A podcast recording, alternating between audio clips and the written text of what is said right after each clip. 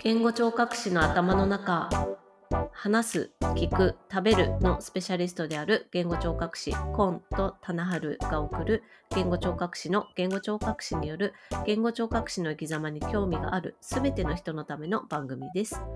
言語聴覚士として半歩先を歩く2人の頭の中を覗いてみてください。はい、というわけで今日も棚春さんとお話ししてまいります、はい。よろしくお願いします。お願いします。はい。今日はですね、はい棚春さんと話したいことが、まあ、はいいつもいっぱいあるんだけど、うんうん。その中でもですね、はい。うん、自分が話したり発信したりする時のはい言葉の選び方、あー使い方はいっていうところを。テーマにしてお話できたらなと思っています。はい。ははいというのはですね、まあ、うんうんあのなんだ私が 棚春さんに教えを請いたい的な部分もあるんだけど はい。なわかんでるかな？かっていうと、うんうん、わかるよ。だって、棚春さんはやっぱり発信が、すはい私から見ると長けているっていうか、いろんな。媒体、インスタ、うんツイッター、うんボイシー、はいブログっていうのをはい。使いこなしてるなっていうのは私から見てて思うんですよとんでも。ないです。し、まあ、やっもうあの数字だけで言ってもフォロワーの数がやっぱ多いからうん。インスタだったり、ボイシーもそうだけど。だから、人数が多い分、気を使う部分っていうのは結構あるんじゃないかなっていうのがうん。一つあるのと、はいはい。あと、まあ、小児の ST としてはい。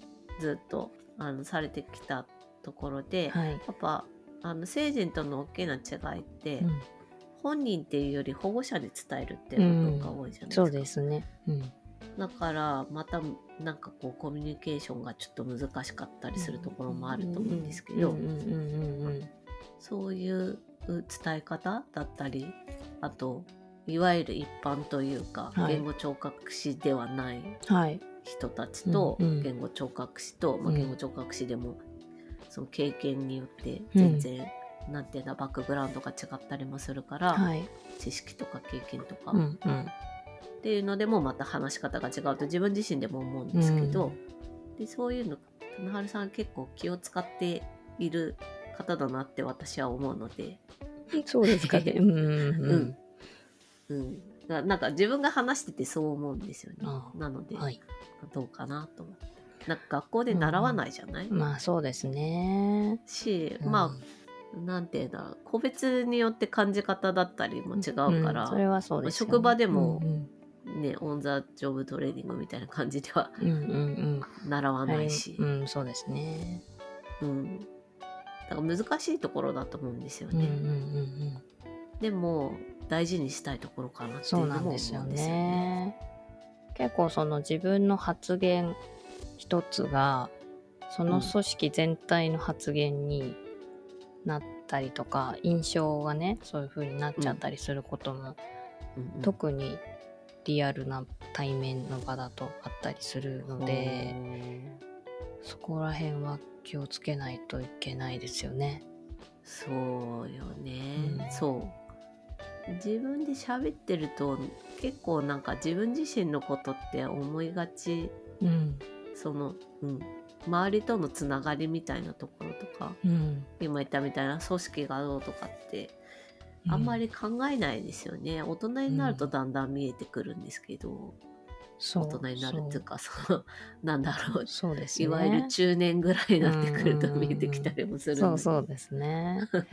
そうだからあのリアルな場だと例えばそのうん自分が親御さんに言った発言が、うんその施設全体の方針だっていう風に受け取られちゃったりすることもあるしうん、SNS とかだったりすると例えば言語聴覚士って名乗って発信してるとしたらうん、自分の発言が言語聴覚士全体がそういうふうに思ってるっていうふうに外から見たら思われることがあるのでうん、うん、そのなんかこう看板を背負ってる時とか、まあ自分がその仕事してる時、名乗ってる時っていうのはその発言が一個人じゃなく取られることもあるっていう風な観点は忘れちゃいけないなっていうふうに思いますよね。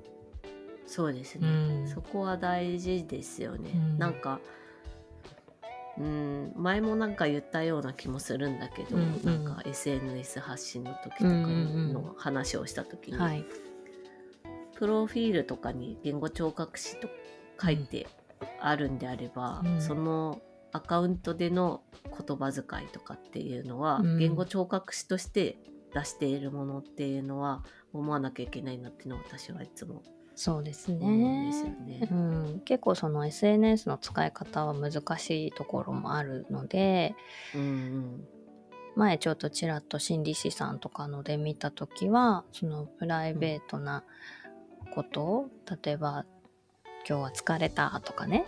そういうようなことをつぶやくっていうのがその例えばクライアントさんが見てたりした時にどう思うか？みたいなところで、そういうことをつぶやくのはどうなんだろうっていうふうに疑問を呈したりとかされてたりもしてそのオンだったりオフだったりっていうのの区別がなくその人が個人として持ってるアカウントだからまあそれは使い方はそれぞれだと思うんですけどうん。うん割とこう私たちの仕事って受け手というかそのクライアントにあたる患者さんだったりとかそういう人たちも同じプラットフォームを利用していてうん。それを見ているわけだからそこからの目みたいなものも意識して発信をしないといけない場合もあったりして難しいよなと思いますね。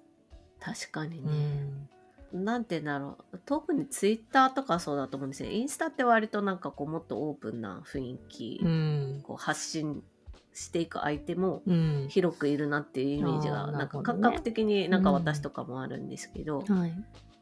ツイッターって何なんなんだ？あれ言葉が短いつぶやきだからなのか、うんうんやっぱりもなんか自分が、が想定してる相手しかいないみたいな、うん、だから発信することのハードルがすごく低いから、あそうだね、うん。プライベートなことも含めてうん、うんうん。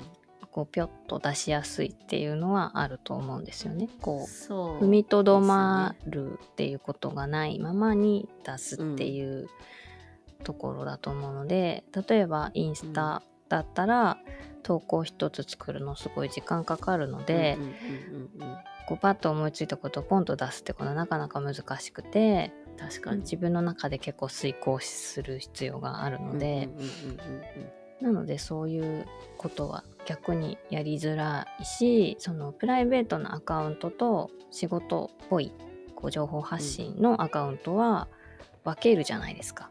分けるうね、ん、なのでそこの違いそのオンとオフっていうのをその発信する手間が分けてくれてるっていうか踏みとどまらせてくれてるというか、こう我に返らせるというか。確かに、ね、そこはあるかもしれないですそれね。はあるかも、うん。なんか私この番組を始めて、うん。まああと他にもお手伝いしてる番組でも、はい。ツイッターアカウントをやるようになってはい。思うんですけど、うんうん。あなんかやっと私ツイッターの使い方少し見えてきたなって 思って。子さんなのにねツイで、ッターユーザーとしては、歴長いけどね。めちゃめちゃ長い。2009年ぐらいから使ってるからね。だいぶだけですよ。どなんかほんとずっと10年ぐらいは、うんうん。いやもっと長いよ。は本当最近までは本当に独り言みたいなことしか言っあの出してなかったんですよね、ツイッターで。はだからまあ全然増えないんだけど。で、まあ、この番組始めて、まあ、まずは告知をしなきゃいけないじゃない？そうですね。うん。番組の告知はやっぱ、ポッドキャストとかだとツイッターの方がやりやすいので、っていうのでやるそうですね。ううんうん。と、まあ、そこでどんどんなんかこうハッシュタグつけてコメントくださいとか言ってるから、はい。いろんなありがたいことにコメントいただいて、フォロワーさんもあの、うん。フォローしてくださってっていう感じになってうんうん。きて、はい。そうするとやっぱこうそう、うんまあ、例えばそのポッドキャスト経由でフォローしてくださった方がうん。いいて、はい。その人はポッドキャストの私を知知ったりとか、ね。組を知ってフフォローしてくださってるわけだから、はいはいはい。っていう視点でツイートしようとするとあなんかねおなんていうかツイッターのインスタ化みたいなことが起こってるよね。要するに遂行をしないと、うんうんうん、出せない。うん、出せないし、うん。まああとまあその看板を背負うってさっき田野春さん言ってましたけど、うんうんうん。やっぱ私も言語聴覚士っていうことで、うんうんプロフィールに書いてあるしツイッターの。しまあその自分がやってる声の場っていうのも書いてあるのうんで、ユーザーの方だったりユーザー候補の方がうんうん見るっていうところも、まあ、うん意識としてより強くなってうんうん確かくるに。ので、はいはい。結構時間かかるね最近のツイートするの。考えて 結構考えるよ。まあ、10分15分ぐらいだけど前だったらもうそのまんまもうん。う心の内をそのまんま書いてたのが、はい。あとその文の見栄えみたいな、うん。うんなんかずっとバーって文を続けて書くんじゃなくて、うんうんちょっと行を開けてみよううんとか見やすくしてみる。そうそうそう、ん。この言葉を伝えたいからどうするかみたいな感じなでるほどね。だからツイッターのインスタ化うんうん まあそういう風に使ってる人も増えてきてるとは思うんですよね。ただつぶやくだけじゃなくて、宣伝したりとか、うんううん。んね、広告に使ったりとかねしてたりする人もね増えてはきてるから、まあ、どういう風に使うかなのかなとは思うんですけどね。まあそうね。うん。うん。まあ SNS とか特にツイッターはうん、心の内がそのまま出がちなそうのでね。まあだけど本当そのこう看板を背負う。はい。でうん。自分は一人かもしれないけど、うん言語聴覚士はなんだっけ？3万人だっけ？そう3万8,000人ですね今ね。あもうすぐ4万人ね、日本にいるとして、うん。その自分の言ったことがその4万人分って思われる可能性はうん。大いにその、そうですね。外の世界の人は思うかもしれないっていうところは考えておいた方がいいかなっていうのはあるし、まあうんリアルの発言でもまあまあそうですよね。そうそうなんですよね。そう、うん。今だから結構あのとあるね雑誌の連載をうんうん。するっていうことで、もうね半年後の記事をね考えてるんですよ。おもうですか？そう雑誌ってやっぱり半年前から準備をするので、はい。すごいな。のでもうね67月号の話をしてて。半年先行ってる。そうそうなんですよ。へでそこでその保護者の方に対してのお話を書こうと思っているのでえうんうん。それでまあいろいろと思い返した時にその自分のポンといった発言がその科とかその病院とか全体の言語聴覚士だったりとかうんうんうん。あのほその病院の方針っていう風に思われたりする危険性があるなっていうことを思い出したりしてうんうんなかなか言葉に慎重にならねばならなかったし、まあ、それは今もそうだよななんていうことを思ったりしてうん慎重になりますよね。あと特にさなんかうん。文字としてうん紙に残る、まあ、うん。データでもいいんだけど、うんはい。こういう音声じゃなくて、うんうんうん。まあ、これもデータで残るんですけどはい。録音してるのでそういう残るものに対しての言葉の使い方ってあ慎重になりますよね、まあ、ー報告書だったりとかもそうだし、うんうん。残るからこそうんちゃんとしなきゃっていうのは、ね。私はすごい働きます、うんうんありますね。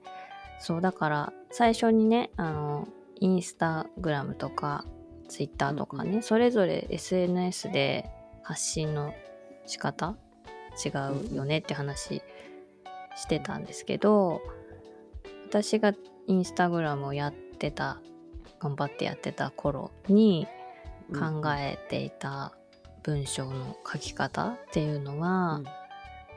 なるべく誤解を生まないようにうん。っていうところは考えてましたし、うんうんただその文字がたくさんあっても読まれないので、そうだね、うん、簡潔な言葉でうん。っていうところとかあとは難しい言葉をなるべく使わないようにするとか、うんうんうん。あの専門用語を書くときは意味も添えるとか、あそうだね。そうですね。そういうことは、まあ、その対面で喋る時もそうですけどうん。その場でフォローができない分丁寧にというか、そうね。あのこれは本当に一つの目安でしかないですよということをうんうんうん。きちんと添えたりとか、そうね、うん。確かにインスタグラムとかだとうん。まあスライドみたいに何枚も出せたりはするけど、はい。それでもね言葉で入れられるもの伝わるものは少ない。一言ぐらいだったりも情報量としてはするしそうその場にいないっていうのはあるよね。そこで説説明できないから、うん。だからもうそのスライド1枚の中うん。でもはい、もうこう間違いがないようにそうそう。勘違いされないようにっていうのは、うん。私もチロッとやってた時はうんそれはすごいかんなんかこうなんていうんだろう違う意味に取られないようにする表現っていうことを考えるっていうのはすごいしてます。すごい難しいですし一時期、あのおもちゃとかあの手作りした教材とかを紹介してた時があったんですけどそれとかもあのちっちゃい子が口なんかこうシールとかをね貼ってたりしたらそのシールを剥がして口に入れて誤飲しちゃう可能性があるから危ないんじゃないですか？みたいなコメントとかをねいただいたりすることもあったりして。何も私だけがそれをやっているわけではないんですけど シールをね貼るっていうことをー教材に取り入れてるっていう人はたくさんいらっしゃるし発信もされてるんですけど、うんうんうんうん、やっぱりそういうところも気になる方はいらっしゃるしなのであの誤飲には注意してくださいっていう説明を一言うん。添えたりとかして、まあ、どの方向からご意見がいただく ご意見をいただくかわからないので、そこはもう注意しながら慎重に慎重にね。書く載せるっていう感じですね。確かうにね。ん本当なんかこうどう受け取られるかってうん。自分の予想を超える時が結構あったりする。そのうん。残るものは特にね、あったりするから。そうまあ発信って難しいなとも思ったりするんだけど、そううん。うんまあ広くいろんな人に向けてはい。伝えるっていう時はうん。ね、できるだけ誤解の少ないようにっていうのは、そうですね特に、ねありますようん、イね。ンスタグラムは私はフォロワーさんがあの保護者の方が多いのでうんうんうんそういうところはかなり配慮しているというかそれゆえに、あんまり私は発達障害に関する投稿をしていないんですけれども、うんうんやっぱりそういったこう見てる人がどういう人かに合わせてますね。うん、そうよね。まあやってみないとわからない感覚ではあるけどうんうん込み入った話を広い海の中でやる難しさみたいな。ありますね。ね、あるしね。うん。だから、まあ、これはでもやってみないとわからないっていうのはすごいあるなと、うん。いやあるけど、ね。私はそ私もそこには立ち入らないですね。その病気のことだったりとかっていうのは、うんもうちょっとクローズドでやらないとうん伝わらない、うん。なんか下手したら誤情誤情報と認定される可能性もうん。なきにしもあらず、うん。どんなに自分が調べてやったことだとしても、うん。いろんな人がいるのでっていうのは考えなくちゃいけないかなと思うんですけど。そうですね。うん。なのでなかなかそこは慎重に慎重にそうですね。選びながらっていう感じですね。で逆にうんうんうん。自分のこう割と素というか思ったままにあまりこう批判を恐れずというか喋れるのが、ボイシーのプレミアムリスナーさん向けのところだと思うので、うん。そこは結構分けてるというか、まあいいいい分け方だと思うな住み分けって。いうか、プライベートなことだったりとかその発信の裏側に関することとかは、あんまりこう多くの人の目に触れないところにひっそりと置いておくっていう ね。感じ。しまあはい、あれ私もプレミアムリスナーになってて聞くんですけど、ええあのためになる話も多いなと思うけどなんかそうここだけで明かしてくれてるって思うとまたファンの気持ちがより近くなるっていうあかありがとうございまそうす。いう利点もありますよね。そうですね。なのでこううんうんどこで何を言うかっていうことは考えながらそう,、ですね特にやっぱりツイッターは良くも悪くもねさらけ出しちゃうことがねうんうん。容易なのでうん、使い方は結構慎重になるべ難しいきですよね。本当に難しい。前にもお話ししましたけうど、ん。改めてあまり変わってない、まあ、かわ私たちが言ってすぐ変わるとか影響力もそんなにあるとは思わないんですけど、うん。あんま なんか相変わらず見るなっていうのがあります。うん。あとなここまでは割とその広い海に向けて話すみたいな感じのはい。話だったんですけど、うーんとまあ ST に対して話すとああはいはい。もううん。気をつけなくちゃなって思うところはあって、はい。まあ人が違えば感じ方も違うんで、まあ、そりゃどんな人に話すにも 気をつけなくちゃいけないことはあるんだけど、うんうん ST 同士の話をする場合に、はい。うん私が一番気をつけたいなって思ってるのは、うん専門用語の使い方なんですよね。というと。そこに自分の全部が出てしまうと思うから、全部知識だったり、うんうんうん経験だったり、うんうん ST としての持ってるものが、うんうん専門用語をちゃんと使えてるかどうかで現うんうんうんれてくると思うんですよ。あー逆にちゃんと使えるかどうかってことですよね。そう間違って使わないようにするとか、その違う意味に取られるような使い方はまああんまないかもしれんけど、うん。まあ、慎重に使うっていう。ああ高音とか。そうそうそうだったりとか、まあいろいろはそその分野によってもあるし、うんうんうんだから自分があんまり詳しくない分野私だったら麹抜きの障害だったりとか、うんうんでうん。うん。変に専門用語を使うことは私は極力しないようにしてて、はいはい。自分が自分の言葉として使える平易なこと簡単な言葉で、うんなるべくその相手が ST であってもうん。表現するようにして、うん。うんまあ、使いたかったら調べて、うんうんうん。ちゃんと定義を分かった上で使うっていううんうんうん。ようにはしたいなっていう。なるほどこれはあの多分養成校とかうん大学院の師匠とかにバチバチにやり込められたからそうなんですね。やり込められたって言ったら言い方悪いな。えっと、えっと、あの、まあ丁寧に教わった。ご指導いただいた。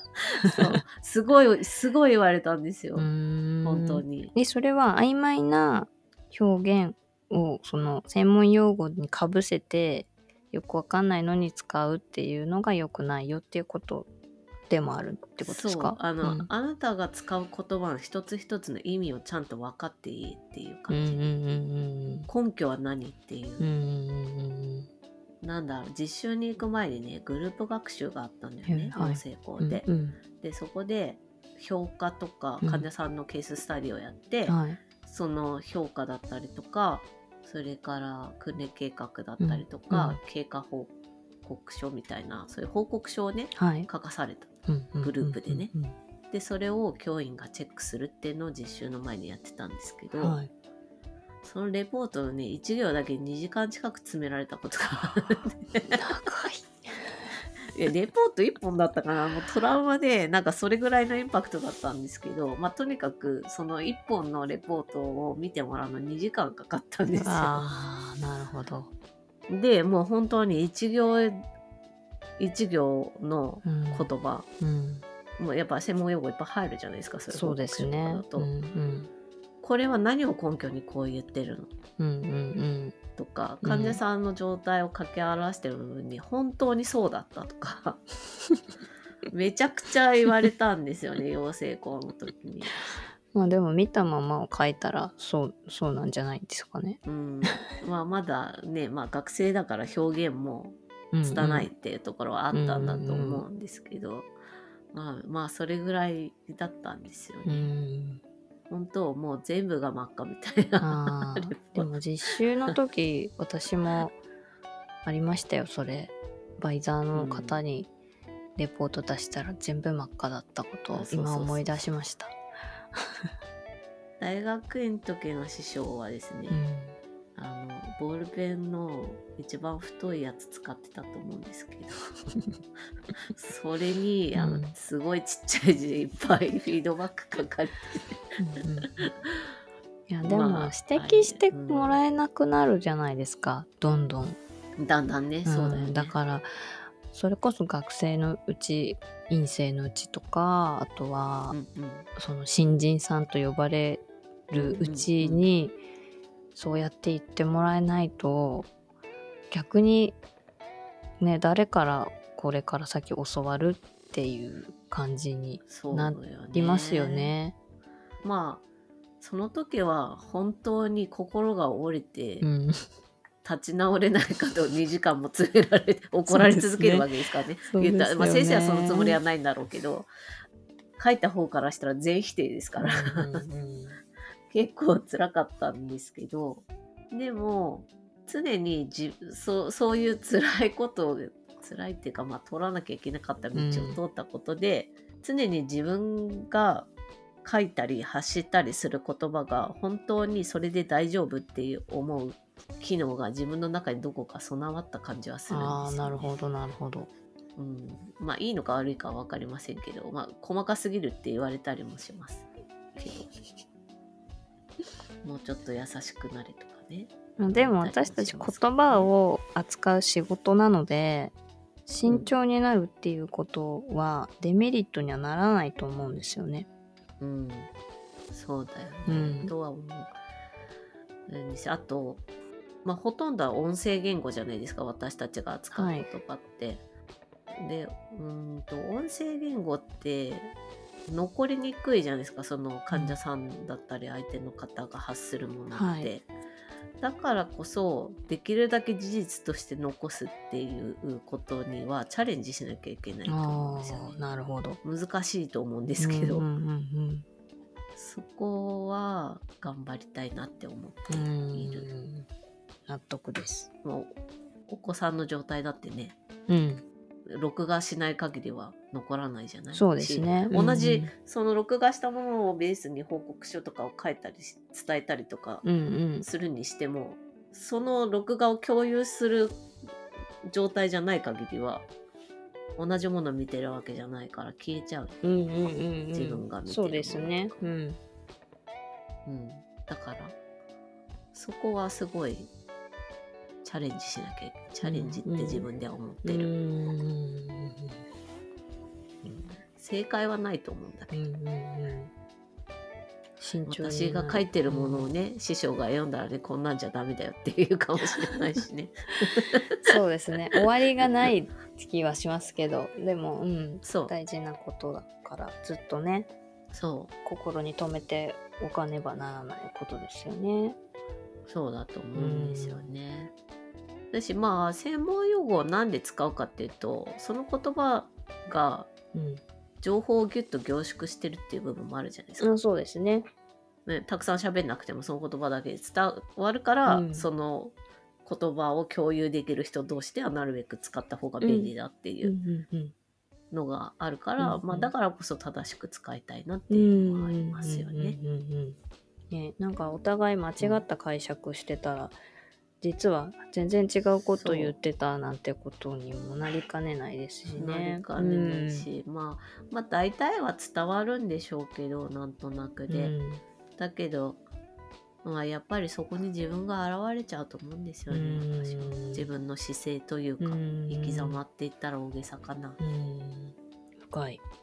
って思っていやそんな深く考えてないんだけどただ私が気にしいなだけこううるさいおばさんなだけなんですけいどやいやでもそういったこの国語に関することも含めて私も上司にそのまあ作文もそうですし喋る言葉もそうですけどうんうんうんいろいろ本を読めって言われて紹介されましたね。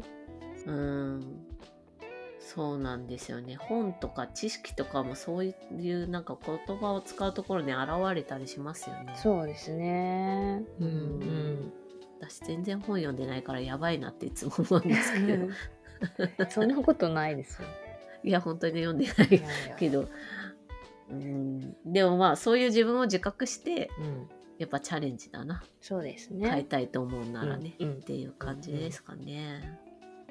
と思ってるんですけど、うん。これを聞いここまで30分ぐらい聞いてくださった方々はどう思うでしょうか、まあ、そそんなことないそんな難しいこと言ってないでみたいな人もいてしかるべきだと私は思いますけど、うん、でもやっぱり、うん、そうだね。看板を背負ってるっていううんところと言葉を扱う職業だからこそはい。慎重でありたいっていうのと、そうですね。まあそもそも何のためにコミュニケーションするかっていうところですよねその話うん。とそこを考えたら言葉の使い方も変わってくるかなっていうのはうん。思ったりします。そうですね。とうん。いうことをはい。お分かりいただけたら嬉しいです。だからなんかさそういうこと考えるとさ、こういうポッドキャストとか音声配信とかでもさなんか言葉がすごいなんかぼやっとしちゃう時が そうですか。いやほらなんかこう変にうん勘違いしないようにって思って慎重になるとさ、うん。ひょ私表現よく特に回りくどいっていつも言われるんだけど。いやでも丁寧ではあると思うので足りないよりかは多い方がいいと思うんですよね。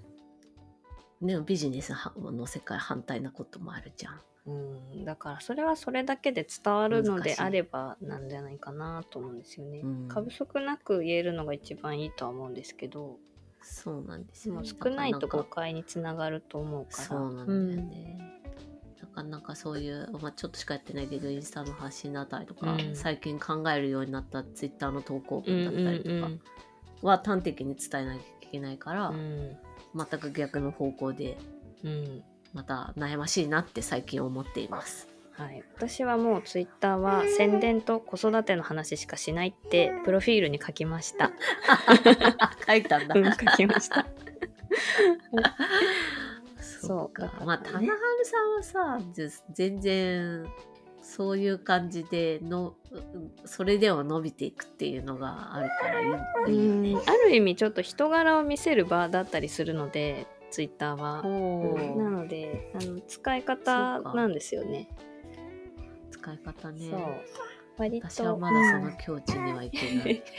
う んインスタのストーリーズとツイッターは割と、うんうんうんあの似た立ち位置で発信するっていう風に決めてやるように今はしてますね。なるほどね。はいまあ、うん、温度感も必要ですからね、うん発信そう。ですね。確かに。まあ、あれこれ話しましたけども、よあの皆さんが言葉で表現するときに何を考えるかっていうところね、今一度考えてみるのも一ついいんじゃないかなと思って今日お話ししてみました。はい。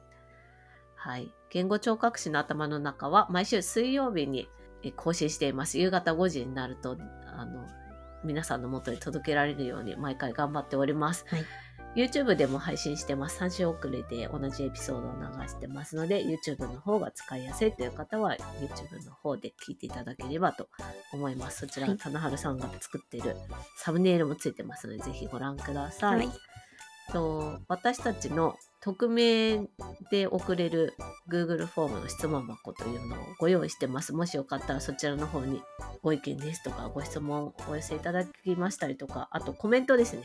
ツイッターでハッシュタグをつけて言語聴覚士の頭の中、頭はカタカナです。で、コメントいただけますと大変喜びますのでよろしくお願いいたします。また私たちの頭の中を覗きに来てください。